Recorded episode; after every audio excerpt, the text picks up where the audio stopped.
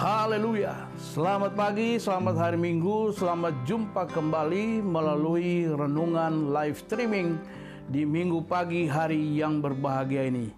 Saya sampaikan salam kepada semua jemaat yang berada di rumah masing-masing dan melaksanakan ibadah di rumah serta mengikuti renungan live streaming pada hari ini. Saudara yang ada di Jakarta maupun di mana saja saudara berada, terima salam saya. Tuhan Yesus mengasihi saudara dan Tuhan siap untuk memberkati saudara semua. Marilah kita berdoa sebelum kita membaca dan merenungkan firman Tuhan pada pagi hari yang indah ini. Terima kasih Tuhan buat kesempatan indah di minggu ini karena kembali kami akan beribadah kepada Tuhan dan mendengar renungan live streaming pada hari ini. Biarlah Tuhan urapi kami semua supaya firman yang kami dengar pada hari ini boleh mengajar kami, mengarahkan kami, menuntun, menegur, bahkan memberkati kami semua. Dan kami boleh hidup sesuai dengan kehendak dan rencana Tuhan. Di dalam nama Tuhan Yesus kami siap untuk merenungkan firman. Haleluya. Amin. Amin. Puji Tuhan. Firman Tuhan pada pagi hari ini terambil dari dalam Roma pasal 12 ayat 1 sampai dengan ayatnya yang ke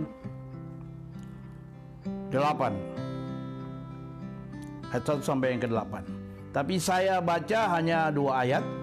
Selanjutnya nanti saudara bisa baca sendiri. Demikian bunyi firman Tuhan. Karena itu saudara-saudara demi kemurahan Allah. Aku menasihatkan kamu supaya kamu mempersembahkan tubuhmu sebagai persembahan yang hidup, yang kudus, dan yang berkenan kepada Allah. Itu adalah ibadahmu yang sejati. Janganlah kamu menjadi serupa dengan dunia ini, tetapi berubahlah oleh pembaharuan budimu, sehingga kamu dapat membedahkan manakah kehendak Allah, apa yang baik, yang berkenan kepada Allah, dan yang sempurna. Yang menjadi perenungan kita pada hari ini sesuai dengan tema berubah supaya hidup terambil dari dalam ayatnya yang kedua. Kita konsentrasi di situ. Saya baca sekali lagi, janganlah kamu menjadi serupa dengan dunia ini, tetapi berubahlah oleh pembaharuan budimu, sehingga kamu dapat membedakan manakah kehendak Allah, apa yang baik, yang berkenan kepada Allah, dan yang sempurna. Demikian jawab pasal pembacaan firman Tuhan bagi kita semua dan yang berbahagia adalah mereka yang mendengar firman, menaruh dalam hatinya, melaksanakan dalam hidupnya hari lepas hari, sampai Tuhan Yesus datang kembali. Tema kita sekali lagi saya ulangi, berubah supaya hidup. Karena itu saya perlu jelaskan tentang tema ini. Apa arti berubah? Berubah itu menurut artinya menjadi lain, itu berubah atau berbeda dari semula.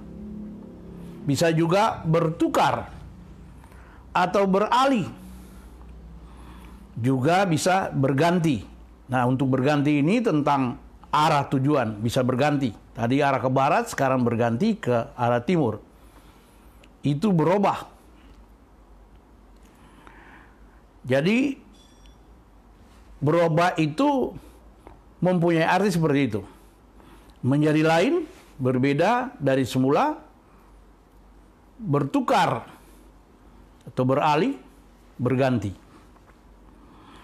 Nah, sedangkan yang dimaksud dengan hidup di sini adalah bisa semakin maju, itu artinya hidup.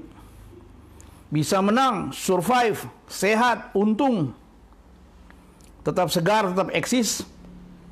Dan yang paling penting lagi itu selamat.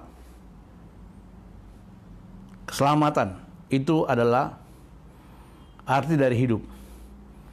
Jadi kalau kita berubah, maka pasti kita selamat. Kalau kita mau berubah, maka pasti kita beruntung. Kalau kita mau berubah, maka kita pasti bisa eksis. Bisa bisa menang. Dan lain-lain. Nah, situasi di mana kita hadapi di hari-hari ini, pandemi yang begitu lama, belum juga selesai, dan protokol kesehatan yang diberikan oleh pemerintah itu membekali kita, supaya kita dapat tetap mampu hidup di tengah-tengah situasi seperti ini dan berakhir dengan baik. Ketika PSBB akan diakhiri secara, sekarang secara bertahap, maka ada istilah kita akan masuk dalam uh, new normal, kehidupan normal yang baru. Dalam kehidupan normal yang baru, kita harus mengikuti, mengikuti protokol kehidupan normal yang baru. Keluar harus pakai masker, jaga jarak, dan lain-lain. Saudara semua sudah tahu itu. Kalau saudara tidak mau mengikuti cara ini atau protokol dalam kehidupan yang baru ini, itu berarti saudara tidak mau berubah. Dan kalau saudara tidak mau berubah, masih mau tetap mengikuti cara hidup yang lama, normal yang lama.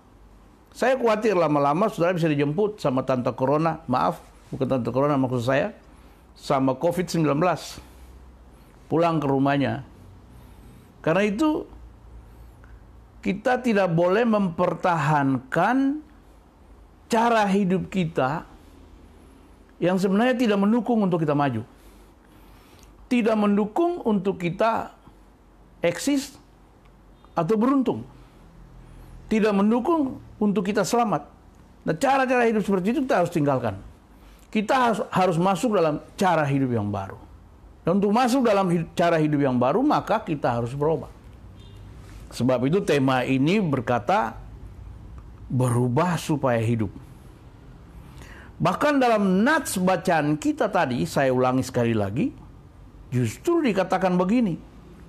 Janganlah kamu menjadi serupa dengan dunia ini, tetapi berubahlah oleh pembaharuan budimu sehingga kamu dapat membedakan manakah kehendak Allah. Apa yang baik, yang berkenan kepada Allah dan yang sempurna. Apa maksud ayat ini? Ayat ini punya maksud adalah kita tidak boleh menjadi serupa dengan dunia. Artinya tidak boleh mengadopsi sistem dunia, cara dunia dalam kehidupan kita. Ini kalau dibawa dalam kehidupan rohani ya.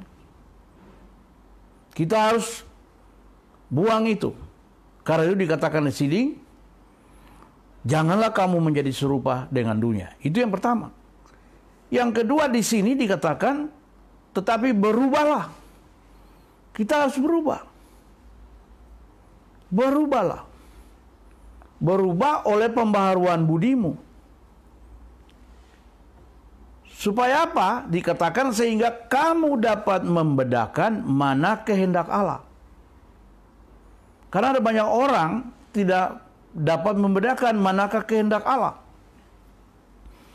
Dan kehendak Allah itu apa yang baik, yang berkenan kepada Allah dan yang sempurna. Itu maksudnya. Jadi kalau kita tidak mau berubah, maka kita tidak akan mengerti kehendak Allah, apa yang baik dan yang sempurna. Sebab itu perubahan itu dimulai dari budi kita. Berubahlah oleh pembaharuan budimu. Ini saya kasih secara sederhana saja kan. Apa itu budi? Budi itu alat batin yang merupakan paduan akal dan perasaan untuk menimbang baik dan buruk. Saya ulangi ya. Saya ulangi. Budi itu adalah alat batin yang merupakan paduan akal dan perasaan untuk menimbang baik dan buruk. Jadi itu menyangkut tabiat, menyangkut juga akhlak, mempengaruhi moral kita. Jadi itu paduan antara batin dan akal. Ya ini alat batin. Maksud saya paduan akal dan perasaan. Ini adalah budi. Jadi hal ini yang harus berubah, dimulai dari dalam. Jadi perubahan itu dia dari dalam. Mempengaruhi akal dan perasaan. Jadi menyangkut pikiran. Pikiran dan perasaan. Nah, berubah yang seperti banyak orang pahami itu berubah biasa. Kalau berubah biasa ini, sewaktu-waktu bisa kita akan melanggar. Tapi berubah yang dimaksud di sini itu dari dalam, dari batin kita, menyangkut akal dan perasaan kita. Jadi ini berbicara tentang sudut pandang, pikiran kita. Jika pikiran kita diperbaharui, maka sudah tentu itu akan mempengaruhi langkah-langkah kehidupan kita. Nah, sebab itu untuk menolong kita karena ada banyak orang kan sulit untuk berubah kan? Sebab memang untuk berubah itu tidak gampang. Tidak gampang. Itu perlu perjuangan. Dan apalagi kehidupan manusiawi kita ini kan sudah jatuh dalam dosa. Sehingga dosa lebih berkuasa dan kita tidak punya kemampuan untuk meninggalkan gaya hidup dan cara hidup yang lama. Berubah dari hal-hal atau kebiasaan-kebiasaan kita. Buang sampah sembarang. Keluar tidak pakai masker, lupa ya. Protokol kesehatan suka lupa dan lain-lain. Karena kita mau hidup enak saja. Tapi ketika kita mau berubah, maka itu akan mempengaruhi gaya kehidupan kita. Dan perubahan itu dimulai dari dalam. Sebab itu untuk menolong kita, maka saya akan menjawab pertanyaan ini. Bagaimana supaya saya dapat berubah? Kita dapat berubah. Nah, ini penting sekali. Saya harap dengan jawaban atas pertanyaan ini, saudara-saudara, kita semua bisa diberkati Tuhan lewat pesan firman Tuhan pada hari ini. Nah, yang pertama, supaya kita bisa berubah, maka kita harus mempersembahkan hidup kita kepada Tuhan. Itu yang pertama. Mempersembahkan hidup kita kepada Tuhan. Di dalam Ayat 1 dari bacaan kita Roma 12 berkata begini. Karena itu saudara-saudara demi kemurahan Allah.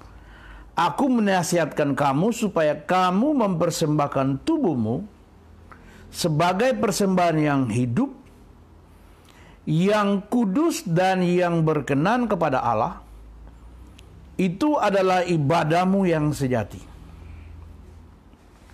Jadi ini yang pertama mempersembahkan hidup kepada Allah. Rahmat Tuhan besar, kemurahan Tuhan besar. Dia telah mengutus anaknya Yesus Kristus untuk menebus kita semua. Karena itu, kita harus mempersembahkan hidup kita sepenuhnya kepada Tuhan. Nah, orang yang mempersembahkan hidup sepenuhnya kepada Tuhan sebagai persembahan yang hidup, yang kudus dan yang berkenan, sudah tentu hidupnya bukan dia lagi. Tapi hidupnya dikuasai dan dikendalikan oleh Allah. Nah kalau kita hidup kita yang dikuasai dan dikendalikan oleh Allah, diatur oleh Allah, maka perubahan bisa terjadi. Selama kita mempertahankan hidup kita dan tidak menyerahkan hidup untuk didesain oleh Allah, dibentuk, yang kata lain dibentuk oleh Allah, kita melawan terus maka tidak ada perubahan. Alkitab berkata bahwa kita ini tanah liat dan Allah itu penjunan.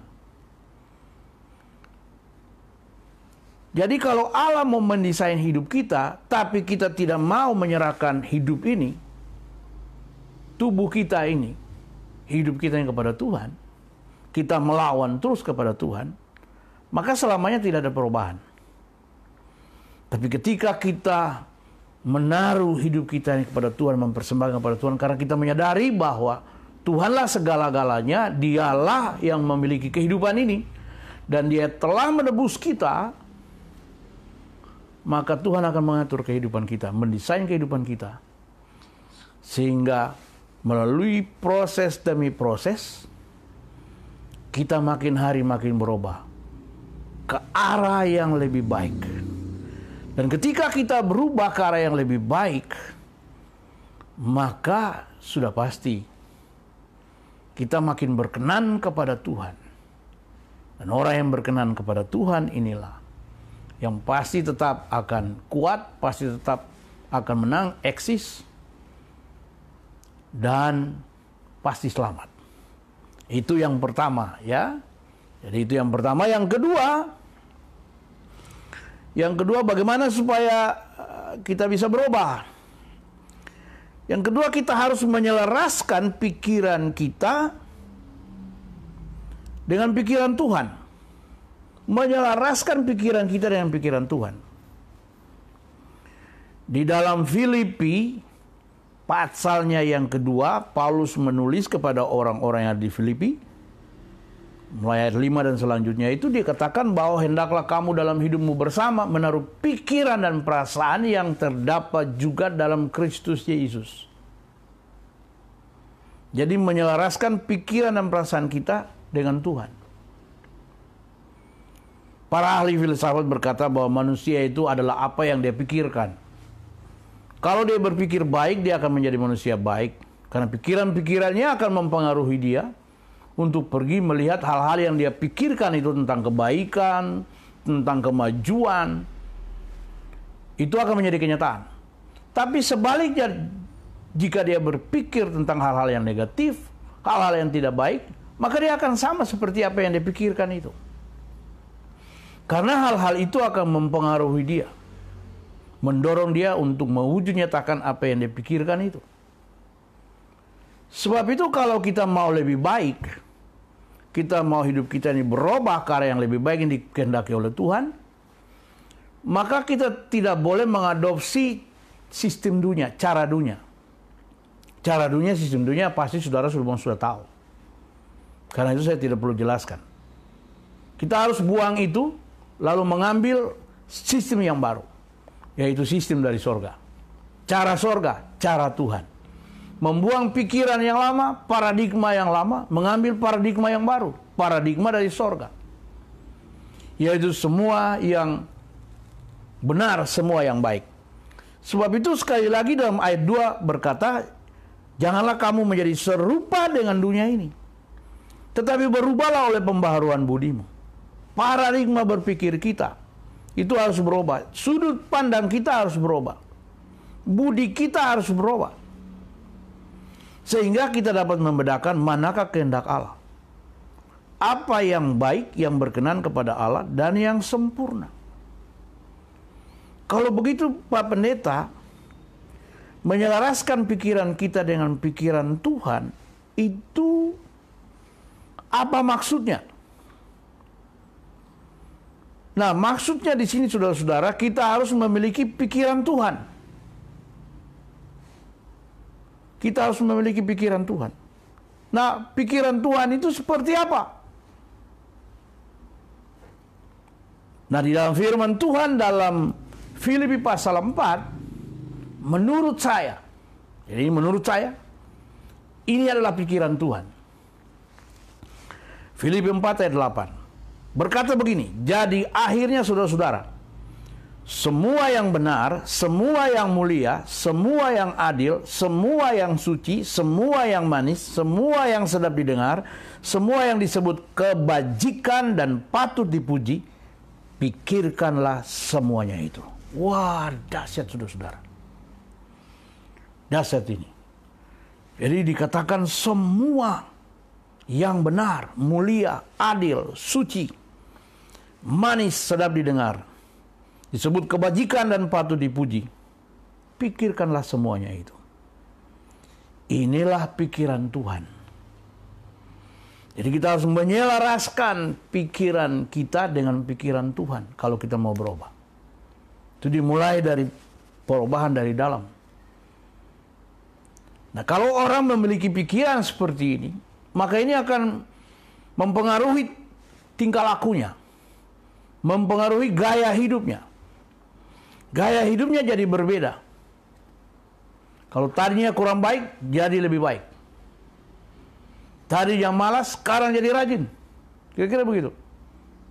Tadinya cuek, sekarang tidak. Dia justru peduli. Tadinya sembarangan saja hidupnya, sekarang tidak, teratur hidupnya. Mulai memiliki pikiran seperti ini. Pikiran Allah, pikiran Kristus, pikiran yang benar. Kalau kita hidup dengan gaya hidup seperti ini, maka hidup kita makin hari akan makin lebih baik. Memang tidak setelah merta langsung jadi hebat, jadi baik, saudara-saudara. Kita ada dalam sebuah proses. Tapi perlahan, perlahan, perlahan kita akan jadi baik. Kita akan berubah seperti yang Tuhan mau. Dan kalau kita berubah seperti yang Tuhan mau, kita pasti hidup. Bukan saja hidup di dunia ini, tapi kita hidup sampai di hidup yang akan datang. Kekal selama-lamanya. Itu yang kedua, yang ketiga, dan ini merupakan yang terakhir bagi kita semua untuk menolong kita. Kita harus minta Tuhan berikan hati dan roh yang baru. Artinya kita harus mau dituntun oleh Tuhan melalui roh kudusnya. Karena dengan kekuatan kita sendiri kita tidak mampu untuk berubah. Kecenderungan kita selalu mau kepada hal-hal yang lama, hal-hal yang duniawi. Manusia dalam natur dosanya, kelemahan-kelemahannya, karena dia sudah berdosa, dia selalu cenderung untuk hal-hal yang tidak baik mau berbuat baik tapi tidak mampu. Tapi saya mau kasih tahu kepada saudara semua, Allah mampu menolong kita kalau kita minta pertolongan dari Dia. Karena di dalam firman dia katakan begini, di dalam Yeskel pasal 36 ayat 26 dan 27. Kamu akan kuberikan hati yang baru dan roh yang baru di dalam batinmu. Dan aku akan menjauhkan dari tubuhmu hati yang keras dan kuberikan kepadamu hati yang taat. Nah, ini dia. Selanjutnya, rohku akan kuberikan diam di dalam batinmu. Ingat tadi arti daripada daripada apa? Budi itu itu alat batin ya. Jadi rohku akan kuberikan diam di dalam batinmu dan aku akan membuat kamu hidup menurut ketetapanku. Wow, luar biasa ya. Sekali lagi, aku akan membuat kamu hidup menurut segala ketetapanku. Dan tetap berpegang pada peraturan-peraturanku dan melakukannya. Nah, ini luar biasa.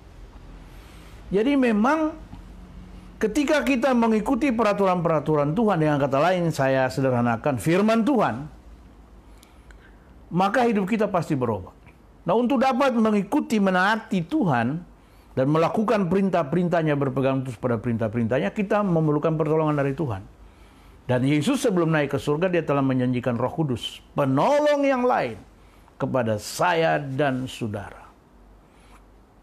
Dan ketika Roh Kudus menuntun kita, maka kita mampu untuk berubah. Sebab dia yang memampukan kita, bukan kekuatan kita sendiri.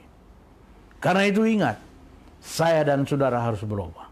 Mari katakan bersama saya, saya harus berubah supaya saya hidup. Jadi kita harus berubah supaya kita bisa hidup. Bisa tetap eksis, bisa tetap melewati semua rintangan, masalah, pergumulan-pergumulan hidup ini. Itu dimulai dari diri kita. Dan dimulai dari dalam kita, batin kita. Pembaharuan budi. Cara pandang kita, pola pikir kita. Yang kekuatan kita sendiri kita tidak mampu. Tetapi Tuhan akan memampukan kita kalau kita minta tuntunan roh kudusnya. Sebab itu roh kudus penting bagi kita semua. Puji Tuhan. Saya percaya hari-hari ini ketika kita mau berubah, maka kita pasti hidup. Selamat hidup, selamat menang, selamat tetap eksis, selamat tetap beruntung, Selamat tetap kuat dan sehat dan melewati masa-masa yang sulit ini. Karena saudara mau berubah Saya mau berubah, kita semua mau berubah ke arah yang lebih baik sesuai dengan kehendak dan rencana Tuhan. Jika ada di antara saudara yang punya masalah pergumulan, saudara bisa kontak kepada kami melalui nomor telepon di Facebook atau sekretariat. Saudara akan dilayani. Kami akan mendoakan saudara. Dan kami akan ikut memberikan bimbingan melalui firman Tuhan supaya saudara diteguhkan makin kuat dan tetap hidup dalam rencana Tuhan. Puji Tuhan. Berdoalah buat pemerintah bangsa negara kita, berdoalah buat situasi dan kondisi negeri kita ini. Supaya ekonomi jadi baik, begitu juga kita bisa melewati COVID-19 ini dengan menang. Tuhan Yesus memberkati saudara semua. Haleluya. Silakan tunduk kepala kita berdoa dan setelah itu saudara bisa lanjutkan dengan doa di rumah masing-masing. Terima kasih Tuhan. Buat hari ini firman-Mu kami sudah dengar, meterai dalam hati kami semua, mampukan kami untuk dapat menghidupi kebenaran-kebenaran ini. Karena ketika kebenaran-kebenaran yang kami hidupi, maka hidup kami berubah dan kami tetap hidup. Terima kasih Tuhan, berkati semua jemaatmu yang sedang beribadah di rumah masing-masing dan mengikuti live streaming ini. Apa pun masalah pergumulan yang sedang mereka hadapi, Tuhan engkau adalah jawaban bagi mereka sekalian. Yang sakit engkau tolong dan sembuhkan mereka. Yang lemah engkau kuatkan. Haleluya. Yang susah hiburkan mereka. Yang menghadapi jalan buntu Tuhan buka jalan. Karena engkau adalah jalan kebenaran dan hidup. Puji Tuhan. Terima kasih Tuhan. Berkati pemimpin bangsa ini dari Bapak Presiden Jokowi, Pak Wakil Presiden Maruf Amin. Begitu juga menteri-menteri kabinet yang ada sekarang ini. Para gubernur, wali kota, bupati, camat, lurah, RW dan RT. Tuhan memberikan kekuatan kepada mereka semua untuk dapat memimpin dengan baik sehingga bangsa kami dapat mengalami pertolongan daripada Tuhan. Terima kasih. Kami tetap berdoa menyerahkan para medis yang berjuang di rumah-rumah sakit, di lapangan, di mana saja mereka ada untuk menolong masyarakat yang mengalami masalah COVID ini Tuhan. Tuhan bela mereka, Tuhan tolong mereka semua. Terima kasih Tuhan. Terima kasih Tuhan. Kami menyerahkan hidup kami masing-masing dalam tangan Tuhan. Biar Tuhan menggembalakan kami semua. Supaya kami tetap aman dan terlindung. Di dalam nama Yesus kami sudah berdoa bersyukur dan kami mau terima berkat dari Tuhan. Mari saudara angkat dua tangan buka di hadapan Tuhan, terima berkat daripada Tuhan. Kasih karunia dan damai sejahtera yang melimpah-limpah dari Bapa kita di sorga. Rahmat dan anugerah dari anaknya yang tunggal Tuhan kita Yesus Kristus, serta persekutuan kuat kuasa roh kudus, biarlah memimpin, menyertai saudara semua, mulai pagi ini sampai Maranatha, Tuhan Yesus datang kembali. Puji Tuhan, semua kita yang diberkati bersuka cita dan tetap punya pengharapan dalam Yesus sama-sama kita katakan amin, amin, amin, amin.